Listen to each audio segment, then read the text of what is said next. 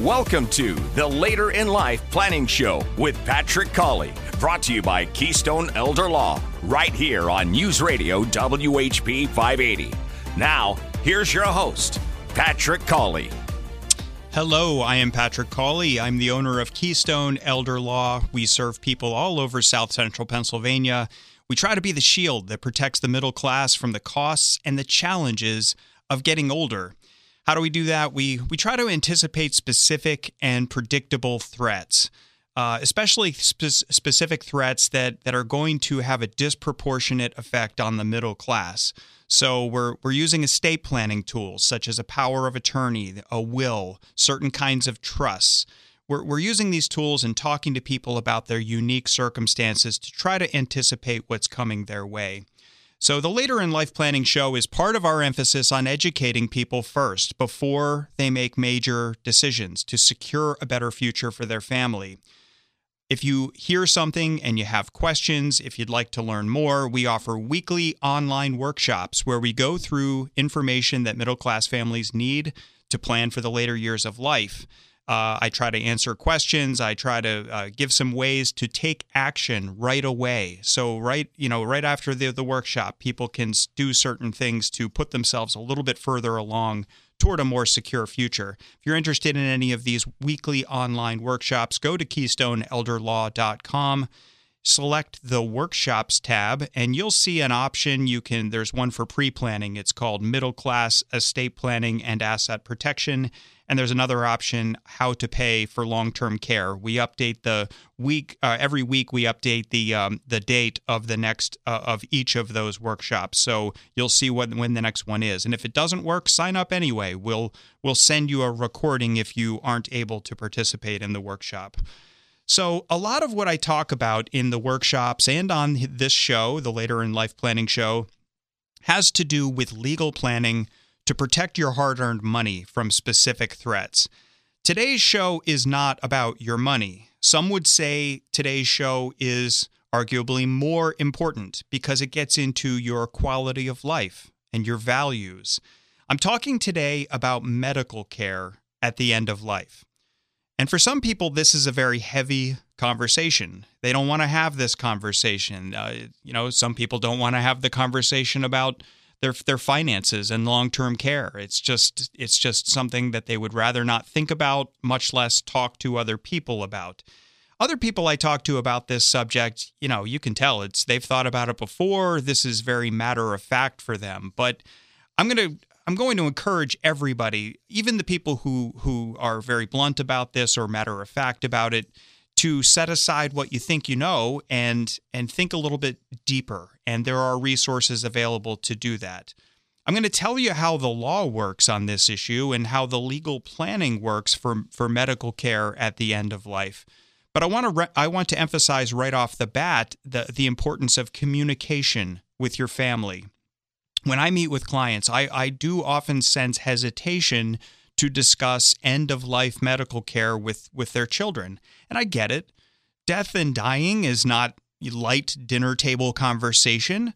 I suppose you could decide to make it dinner table conversation. In fact, you know, I've I've I've said that to to clients before, and actually, just in the last couple days, I realized there is a website called deathoverdinner.org that's deathoverdinner.org. And at that website, you uh, apparently enter information about your intentions or your wishes or preferences for the end of life. And the website generates a sort of script. It gives you questions to ask. It tells you, you know, this might be a good way to broach a certain subject so that you're taking the discomfort out of it. And that's not the only resource out there, although it does have a pretty catchy name, and I, I want to check it out some more myself. But there's other resources out there. The Conversation Project is a very good website. The Five Wishes program is very good, and we'll talk a little bit about that as we go forward. But the point is to talk about it because, you know, it's the legal planning is fine, but this is especially an area where other people need to know what your thinking is on this. And it, sometimes it helps to get their perspectives. Think of this just like your legal and financial planning to secure a better future. You know, you might come in to see me at Keystone Elder Law because you want to protect the entire value of your home or other real estate from long term care costs or from taxes or creditors. Fine, you know, we can do that. But when you do that, let's be honest, what you're really doing is providing a gift to your family because by doing that kind of legal planning, you're making things go more smoothly for you, for your spouse, for your kids.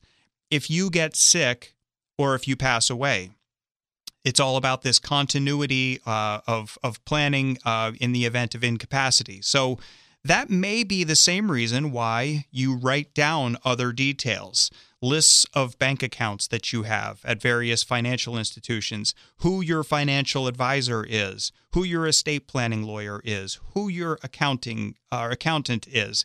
So you might write down passwords. Uh, you need passwords for everything these days. You might have a, a medical portal for your doctor's office, your online banking, your social media accounts you know you need a password for everything. So writing these things down it's the same idea. You're you're providing information for continuity so other people don't have to guess. They don't have to basically be stuck with a, a, a 1000 piece puzzle and there's no box top telling you what it's supposed to look like when you're finished putting it together. I mean, that's obviously a mess. Um, while I'm on this subject and before I jump into the, the depths of, of medical planning at the end of life, there's an excellent book I want to recommend to you. Uh, a friend of mine is an elder law attorney, does the same kind of work out in Western P- Pennsylvania. Tim Seckler is his name. Well, his wife, Robin Seckler, put together a book. It is entitled how to change the light bulbs when I'm gone. And it's a gift you would give to your family so that they don't have to put together that 1,000 piece puzzle with no clue about, about what to do. Um, so, and, and here's the backstory to Robin Seckler's book. Uh, her, and I'm sure it's impacted in some some respects by Tim's practice uh, in elder law, but her father went to the doctor's office maybe 12, 13 years ago. He received a terminal diagnosis instead of saying woe is me he the first thing he did after the doctor's office was he stopped at a dollar store and got a cheap spiral bound notebook and just started writing. And he wrote all those details who his advisor is who his lawyer is who who his accountant is where to find certain things. But he went a step further and he was writing you know that that faucet on the side of the house and you have to jiggle it a certain way before it works you know, he was writing all these little things. And in fact, he used to joke with his wife and two daughters that, you know, you ladies are going to live in the dark when I'm gone because I'm the only one who knows how to change the light bulbs. Hence the name of the book, How to Change the Light Bulbs When I'm Gone. And Robin says that for you know years after her father finally passed away that you know, she would consult the notebook to figure out you know how to do certain things around the house to help her mom and so forth so you can do something like that you can use her book uh, you can use your own notebook, but but write down details. And we're going to talk about the same thing for for medical care because really what we're recognizing is that most adults do not simply pass away in their sleep at home. I mean, that's what we all want, of course, but very few people get that wish. Most do not die suddenly. Most people are dying from chronic conditions. It's heart disease, it's cancer, it's lung disease, certainly dementia. And that means a couple of things. I mean, it, it tells you that there's a period of time where if it's chronic, it's happening slowly. There, there's a there's a period of time where it's not clear whether a person wants that next experimental treatment to extend life or whether they want to switch the goal over from extend my life to comfort measures. And that's, of course, when palliative care or hospice becomes the focus and, and making the most of the per, the time the person has left. But you know, if you're not able to speak for yourself because you've been incapacitated, you're unconscious, uh, you have dementia, whatever the case may be, it becomes even more important to have conversations, to leave instructions, uh, kind of like that book I mentioned. Leave some sort of how to uh, for your care. And, and this gets really into your values and what you've seen in your life, whether it's the loss of, of a spouse or a parent or a, a sibling. You've seen people go through end of life issues and you've probably formed opinions about how you would want to be cared for. There's a lot being written about this. We have tons of articles about this at keystoneelderlaw.com. You can search our uh, resources, our articles, elder care articles by category. Uh, you'll see one is an end of life category. There's some medical categories and so forth. And we write uh, on this from a number of different perspectives and angles, looking at various things. And I'll go into that as we get into the show today. But I do want to recommend the resources we have at KeystoneElderLaw.com. You might also search for Keystone Elder Law through uh, YouTube, and you'll see an interview I did with Robin Seckler where she described her father and the book and the reasons why she did it. She tells the story much better than I have. So there's a lot of resources out there. Of course, I'll keep doing this show week after week, and I'm so glad that you've joined us and hope you're getting something out of it, learning something, uh, having some questions raised. I'm going to take a break, and when we come back, uh, we'll dive into medical care at the end of life. You are listening to the Later in Life Planning Show on News Radio WHP 580. Now, more of the Later in Life Planning Show here on News Radio WHP 580. Hello, everyone. I'm Patrick Cawley. This is the Later in Life Planning Show. I'm talking today about medical care at the end of life. In the first part of the show, I was talking about how you really need to have conversations with the people closest to you. Let them know where you are with this issue. And before you can do that, of course, uh, you might want to take advantage of all kinds of resources that are out there to learn more about end of life care, medical care uh, when you have a chronic illness. There's no shortage of information these days. Uh, I mentioned the Five Wishes program. I mentioned uh, the Conversation Project. And of course, I mentioned KeystoneElderLaw.com and the elder care articles we have by category. These are all good places to start gathering information. But before long, you, you, you do need to take action and have a conversation with your family, get their thoughts on it, sit down and just be intentional about it. And talking about medical care at the end of life has benefits for you, obviously. Uh, it's your opportunity to minimize suffering if that's your goal. It's a way to make sure that your values and your wishes for quality of life are honored near the end of your life. Um, but but more importantly, I think talking about these issues takes away a burden from your family members. Imagine, if you will, standing at the foot of a hospital bed and having to make life or death decisions for a parent or a spouse. Imagine the emotions and the stress of wanting to get that right you know, and, and maybe even, you know, the, the angel on one side, the devil on the other, you're not, you, you could go either way. It's you, you, you want them to be around, but maybe that's a selfish wish. And on the other hand, you want to, you want them to be free of suffering. So there's, there's really, you know, a lot of going back and forth. Well, you can take away that, that struggle by giving a little more guidance on what your, your wishes are. And but you know, it's interesting. Not long ago, a sociologist was doing a study on this issue and found that over 90% of people surveyed thought that talking about death and dying is important. But of those people, only 27% had actually done so with the people closest to them. So, you know, it might allay fears and concerns if, for other people if they if they know what you're thinking and it's it's one way to get your wishes honored. So, if you enter a hospital, uh, it's been the law for quite some time. Hospitals routinely ask if you have a living will. This should not be confused with your last will and testament, a living will, eh, or a living trust for that matter. These are all different, completely different planning tools, but somehow we have overlapping language. But they'll ask if you have a living will. And if you have never worked with an estate planning attorney to have a comprehensive plan for the future, the hospital will have you complete a form because they don't want to be left in the position where the patient can't speak for himself or herself.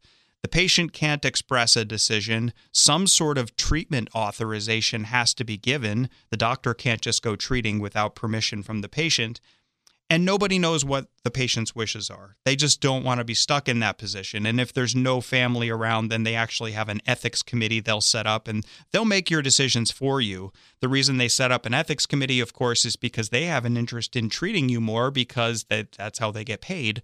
But of course, you know, they're honest people. They're they're not uh, they want to check themselves. So, but do you really want a committee of people uh, as as honorable as their intentions might be, making your medical decisions at the end of your life, I, I don't think so. Not if you can come up with your own plan.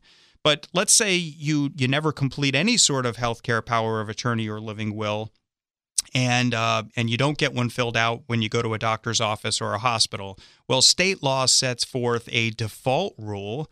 Uh, the default rule is the so-called healthcare representative law. So somebody who is over 18, who is unable to express any wishes for medical treatment, uh, and and who does not have a healthcare power of attorney, which is the right way to do it. So if if you meet any of these criteria, then the law says, well, the following people in this order can talk to the doctor and make a binding decision on medical care. Number one would be the person's spouse, unless, of course, there's a divorce pending and then that person's out of the loop. But the person's spouse comes first. Then it would be an adult child of the person. Then it would be a parent, then a sibling, an adult grandchild. And then finally, if none of these other people are around, on any adult who knows the patient's preferences and values. So I just rattled off a, a, list of people who might be in your life. And if you haven't done any legal planning, they might be the ones making your medical decision. And it would go in that order spouse, adult child, parent, sibling, and so forth. But let's say you've done no planning, so this person is the one. There you are, unconscious. You need medical treatment of some kind. You have no living spouse, and so there are your children, and you have more than one. And what happens if they disagree about what kind of care should be provided for you? Now what? Well, without proper planning to decide uh, that one child you just know is too emotional for this kind of medical decision, or another child who has been estranged from the family and should have absolutely no say in the matter whatsoever, there they are. And they have equal authority to make life and death decisions for you. Isn't that a pretty picture? And then it gets worse. What if they disagree with each other? What if they can't get along? Well, I, I, suppose it could go to court and a judge could be the tiebreaker.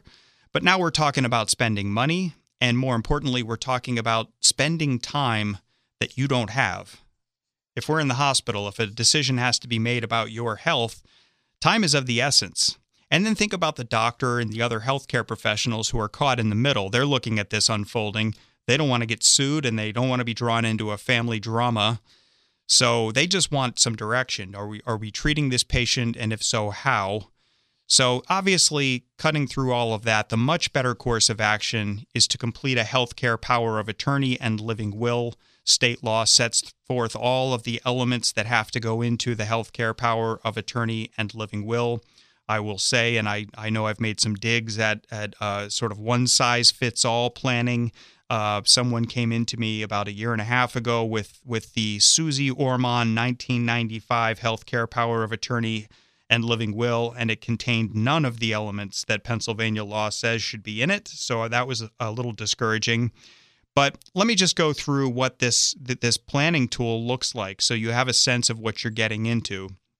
It starts with this lengthy notice. It's about I don't know four pages long. It never used to be this long, but back in 2018, a new law uh, came into existence in Harrisburg uh, deal, dealing with organ donation and tissue donation. And the goal initially, and I know this because I worked in the Senate at the time and I worked extensively on this piece of legislation, the goal was to make it easier for people who want to be organ or tissue donors to do that um, and to get out education about how to do that. Uh, it sure brought out a lot of opinions, and I don't want to go on too much of a tangent, but you know the the the prosecutors, the law enforcement folks uh, said, well, what what if it, you know this is uh, under review for a potential homicide? We we want to have first crack at this before we uh, go into organ donation. Of course, we we we say that that's that's important. So we there were concessions made there. Um, one person uh, who was for about ten minutes in a very influential position in the House of Representatives. Um, had some bizarre thoughts about, you know, making it clear that a person can ask for pain medication during the organ procurement. That tells me he either believes that people feel pain when they're dead or he was trying to scare people away from organ donation. And either way, that kind of left a bad taste in my mouth. I, I didn't like either possible interpretation of the situation. But anyway, we were doing this organ donation law, and because it gets into end of life medical treatment, it expanded this notice that you have to wade through at the front of the healthcare power of attorney and living will. But when you boil it all down, what the, the notice on the first four pages are telling you is that you're doing three things. And it, it goes to great lengths to tell you these are all very personal decisions. There are no right or wrong answers. Um, you're drawing on your own values, your own experience, and and you're making it clear to people in a legally enforceable uh, form uh, what your wishes are for medical care at the end of life. So, the first thing you're doing is you are picking someone who will speak to the doctor on your behalf. It is your legal right to say what medical care happens to your body. But if you are unconscious and or have dementia or have had a stroke, whatever the case may be, you can't exercise your legal right. You're picking someone who will exercise your legal right and say what the medical care will be. Couple thoughts on on that. Uh, when you pick somebody, uh, the, the first thing you're doing here to make your decisions, um, I, I recommend picking one person at a time. Just going back to that issue of what if they disagree you know so uh, have one and then if that one can't uh, serve in that role they're sick they're unavailable then the next person steps up and it might be your spouse then it would be child number one child number two and you can pick whatever order but i think it makes a lot more sense to have one at a time so these are just some thoughts i'll come back to decision makers and some other uh, concepts to, to be aware of when making medical decisions at the end of life Come back, come back. We'll come back from a break in a moment, but you are listening to the Later in Life Planning Show on News Radio WHP 580. Welcome back to the Later in Life Planning Show on News Radio WHP 580. Here's Patrick Cawley. Okay, I'm Patrick Cawley with Keystone Elder Law. This is the Later in Life Planning Show. And before the break, I was talking about cutting through a lot of problems by doing this right, planning for medical care at the end of life and and obviously having conversations is extremely important with your family even if you do the right legal planning which is a healthcare power of attorney and living will it's still very important to talk this through with the people closest to you the first thing I said, the first of three things you're doing in the healthcare power of attorney is you're making uh, a, a decision about who's going to speak to the doctor on your behalf and you might pick uh, your spouse, then an adult child, then another adult child. Some people want to to have uh, multiple children as decision makers with equal authority. I just think you run into problems with delay if they disagree because there's no tiebreaker if they have equal authority. Just something to keep in mind. But otherwise, what's the skill set if you're choosing someone to make your medical decisions? Well, obviously, you better trust them because this is some pretty important stuff. There's somebody who who maybe you've spoken to about this, so they're aware of your issues. Um, you know, sometimes I've had like a couple come in and they'll say, I have one child who's an accountant, I have one child who's a nurse. The accountant gets absolutely weepy at the thought of his parents getting sick. Um, uh, the the nurse can speak the language, can make these emotional decisions, but is terrible with money. And I tell you, well, it's it's very clear who is going to be the financial power of attorney and who is going to be the healthcare power of attorney. And you can always list the other one as the backup. But the skill set is, you know, it helps if there's some understanding of medical concepts, but it's not a requirement. I would say it's more of an emotional skill set. Um, but when it comes to deciding this agent in your healthcare power of attorney, the person who's going to speak for you, keep in mind that this doesn't necessarily involve a an end of life decision. It it could be that, but it could just simply be authorizing a surgery because you were in a car accident. It could simply be admitting you to the hospital or to a nursing home. You know, you're going to be around for a while, but but so this is not an end of life situation, but somebody has to make your decisions for you. We switch over to the end of life when we get into the second thing you're doing in the healthcare power of attorney, which is the living will when does the living will part of this planning tool become effective? Uh, now we're talking about it has to be serious brain trauma or brain disease. Uh, it has to be, you know, you're not able to make your decisions, and it, and the doctor thinks you're either uh, completely incapacitated and you're not going to come out of some significant cognitive impairment. You're you're permanently unconscious, or it's an end of life situation. And what does that mean? That means usually a team of doctors have decided from various perspectives and specialties that uh, it doesn't matter what they do. If they introduce a new treatment, if they continue a treatment, whatever's going on is going to end the life of the patient in, in relatively quick fashion. So that's when the living will has legal effect in Pennsylvania. So the fair, you let's talk about some of the things that that you're going to talk about in the living will because it takes you through some specific scenarios. Uh, you're going to have to think about that that brain trauma or brain disease that significantly and irreversibly affects your brain. Um, the doctors have decided if that that's going on, and and let's say there's no realistic hope of significant recovery. So you can imagine what life looks like then. You you may be in a permanent coma or a vegetative state. And you know that's that's a conclusion reached by a team of doctors. They, they don't want to rush into that conclusion. Uh, but but when they decide after a number of tests that they've tried everything, but it appears you're not coming out of a coma, you have a decision to make. It's going to be look, I'm going to indicate that I want you to continue aggressively treating me with the same treatment goal we've had my entire life. If it's broken, fix it. Keep me alive longer. That's one option.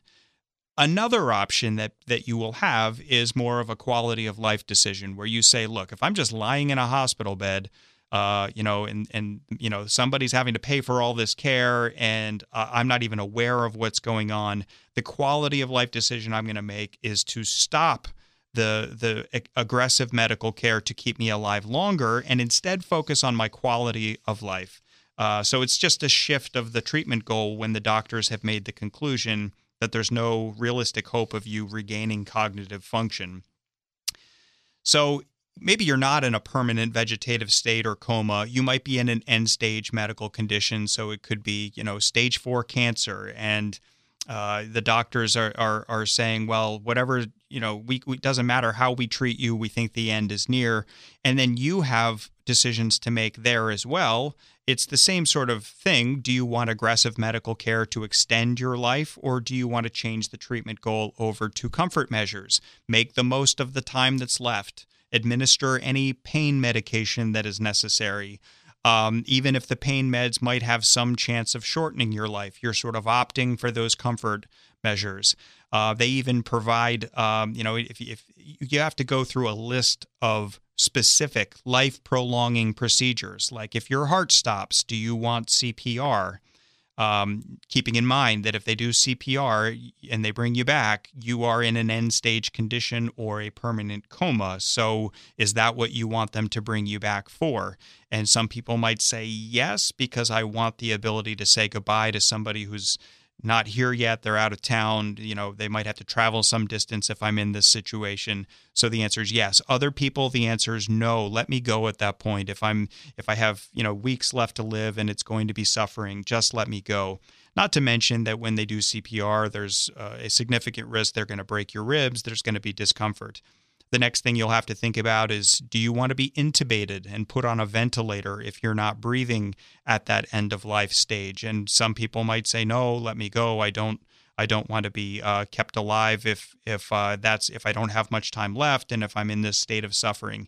And then, of course, um, you know there is some damage to the throat using the uh, intubation and and ventilation. But you'll go through this whole list of life prolonging uh, treatment options such as surgery or chemotherapy or radiation, uh, dialysis to keep your kidneys working.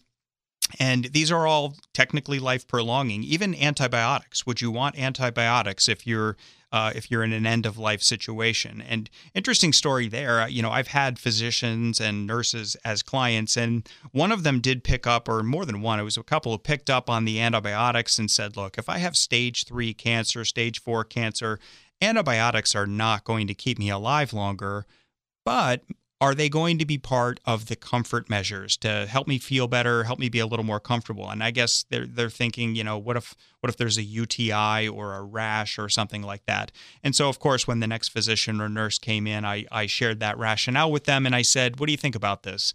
Uh, should you go with antibiotics even if you're end stage? And and the next doctor or or or uh, nurse said, well, you know, I understand the logic, but if you have comfort measures, that's the language, of course, that hospice is looking for. At that point, they're using the heavy duty stuff like morphine or other high powered pain med- medications. And they said that's like a heavy, warm blanket over you. You're not feeling anything. So, so you really shouldn't think of the, the antibiotics as part of your uh, your comfort measures. So interesting. I don't know ultimately what the right medical answer is there, but it was interesting to hear their their feedback on that. Um, one thing you're going to have to do too, and th- this gets a lot of people um, interested, is you have to decide if you are end stage. Will you want food and water given to you through tube feeding? And by tube feeding, I mean either an IV in your arm or, under certain circumstances, a tube that goes sort of into your belly. Um, and so, you know, I, I think that, that what you want to be guarded about here, and I'm taking this straight from a geriatric medicine specialist at Hershey Med. Uh, I had the pleasure of serving on a panel with her, uh, speaking to some people planning for a future with dementia. And she explained to them when we got to this subject that tube feeding is is usually a decision if people say they want tube feeding of food and water at the end of life they're making that decision because it's they're thinking in present day mindset and they're thinking when's lunch or when's dinner and maybe you're thinking that right now as you hear me you're thinking when's lunch when's dinner well as you go towards the uh, end of life the systems of the body start to shut down you no longer feel that sense of thirst or hunger. So you're not waiting for food. And in fact, your body isn't absorbing the, the nutrients anymore the way that it once was. You're certainly not going to build up muscle tissue by having some fluids pumped into you. So uh, her argument was you're really only prolonging discomfort by choosing uh, tube feedings of food and water because your body's not absorbing it. You're pumping this stuff in there that you don't really need, and it's going to cause swelling and so forth. So take that for what it's worth. I'm not the doctor; she is, but but it seemed like a pretty compelling uh, argument against tube feeding for uh, of food and water. I think it just hits some people that wait, you're going to deprive me of food and water? That that sounds cruel. Um, and am I going to be thirsty? Well, the answer is probably no. There's uh, she indicated there's probably no discomfort. People often show up in the ER. Uh, dehydrated already, and and it's usually marked by sleepiness and you're lethargic. You're not you're not certainly not uncomfortable.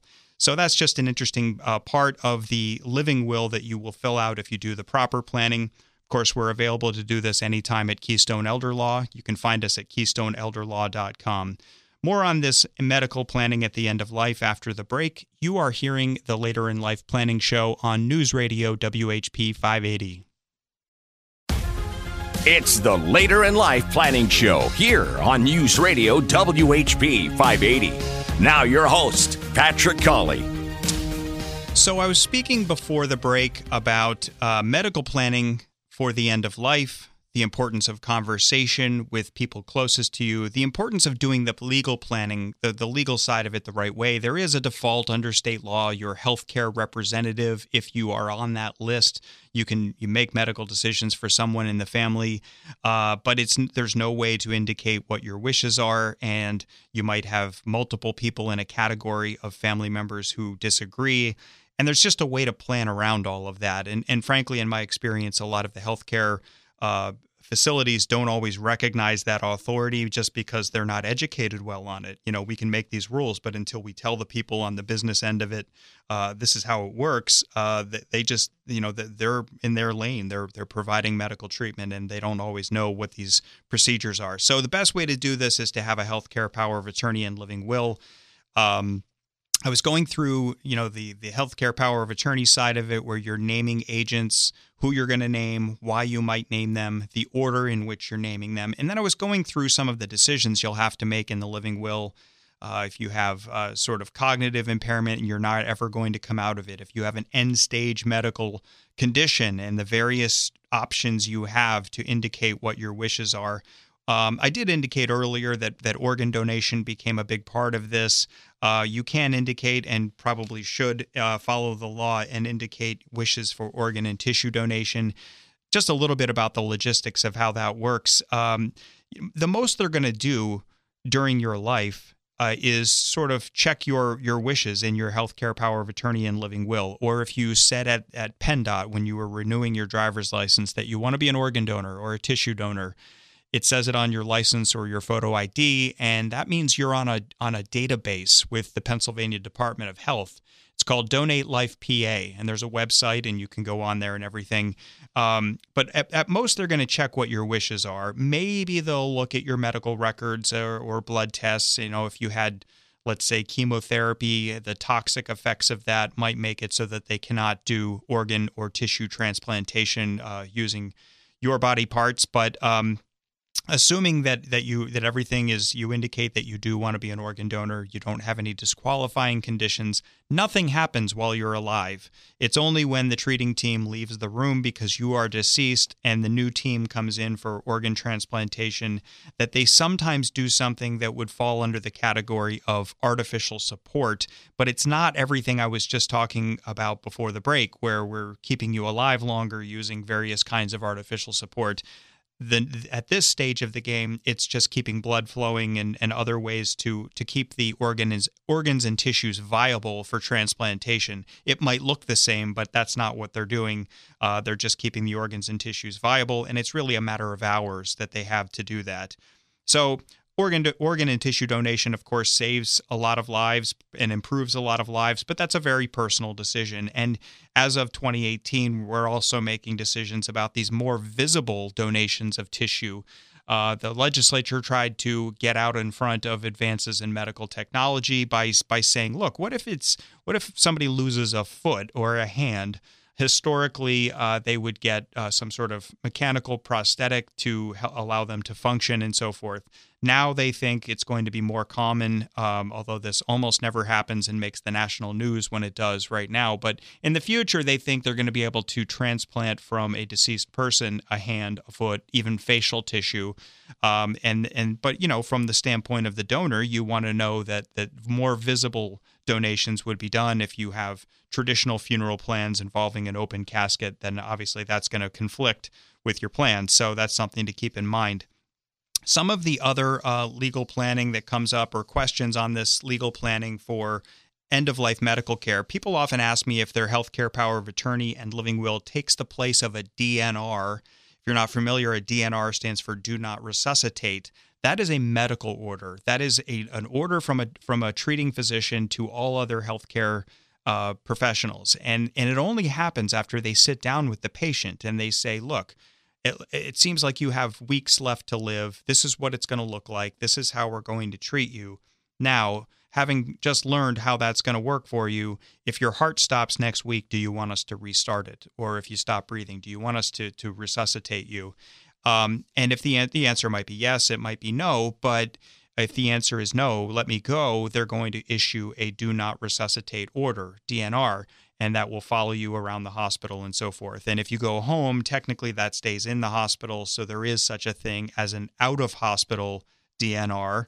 Um, there's also something called a POLST, a physician's order for life sustaining treatment. All of these are doctor's orders. This is not part of your legal planning, uh, but it has, it's almost like the law of the land for any other medical professional. So you go home from the hospital, days pass, you you fall down on the ground, somebody calls 911. Whoever shows up, if unless you show them an out of hospital DNR or a POLST, which often comes on very bright cardstock, and they always tell you put it on your refrigerator for exactly this scenario. If you unless you show them that, they are going to resuscitate you and get you to the hospital. That's their job, uh, but they will follow a medical order. Finally, one question I often get, and it's it's seemingly impossible to ignore this subject when talking about medical care at the end of the life, is of course what some people call physician-assisted suicide or medical aid in dying. Uh, there's legislation in a number of states, including Pennsylvania, called Death with Dignity, and this is of course where advocates for this kind of medical aid die- dying believe that look, if a patient is is able to make an informed choice the only humane thing to do is to give the patient the option of dying before the pain and deterioration become unbearable. There are people on the other side of the issue, uh, and this would be a very thorny issue to get through the legislature, and I'm, I'm not sure it, it will anytime soon, but that's just my opinion. But the people on the other side of the issue consider it morally and ethically wrong to give active support to someone who might be feeling depressed or hopeless or lonely fearful, uh, helping them to seek death as a solution. Look, my purpose is not to decide who's right in that debate. I just want you to know what the issues are. But there are a few states where medical aid in dying has become the law. They're mostly Western states Oregon, Washington, California, Colorado, and I, believe uh, Vermont it has joined their ranks. So they enacted laws that allow this. Um, it became a lawful option in those states. I think initially you had to have a residency requirement. You had to to live there for at least a year before you could uh, qualify for that kind of care. You know, the idea being they don't want everybody flying from all over the country to their states to overwhelm their healthcare system uh, to take advantage of this as much as they might want to uh, offer this uh, with all the you know best intentions. They didn't want to be overwhelmed. I believe a federal judge has since struck down that that residency requirement as an unlawful restraint on travel between the states which of course violates our federal constitution. But those those are the states that currently offer it. There has been pending legislation uh, in pennsylvania uh, for years and years and years but it hasn't gone anywhere um, I, you know, again, I could be wrong, but I think Pennsylvania will be the 49th or 50th state to pass this law if it ever to be uh, the person who is suffering, who uh, who would self-administer the medication to end the person's life. And you, of course, there's you have to be over a certain age, you have to be 18, you have to have meet certain requirements, you have to uh, meet with a physician who verifies you do in fact have a terminal condition. Uh, it's going to result in death in the next six months. And that, of course, puts you in a little bit of a bind because what if it's something like ALS or some neurological condition where you're going to lose control of motor function and so forth, and you have to be the one who self administers it. So it's sort of a tight window of time and, and if you're you know if the person is is at all hesitant about it they might miss their window so this is a very interesting issue. And I'm not really sure myself where I, I come out on this, but it's one that some states have grappled with and they came out in favor. Currently, this is not an option in Pennsylvania. Um, you know, where it has become the law, the attending physician it has an obligation to inform the patient of alternatives, such as palliatives, to make life better for people around them, people who are suffering, um, and, and they do a wonderful job.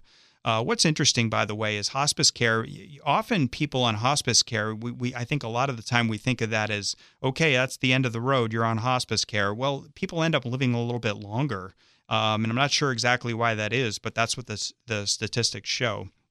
In any event, um, there's all kinds of stop gaps in this medical aid and dying legislation. It you know a person has to has to wait they have to make a request, wait a couple days, make another request. There's all these these controls built in to make sure it's not an impulsive decision. So hopefully that's enough to sort of answer some of the information there on the last topic for medical decisions at the end of life. I hope you've learned something. I hope you go to keystoneelderlaw.com to find more information. I hope you join one of our weekly online workshops. Thank you for listening to the Later in Life Planning Show. I am Patrick Cawley with Keystone Elder Law, and I'll see you next week.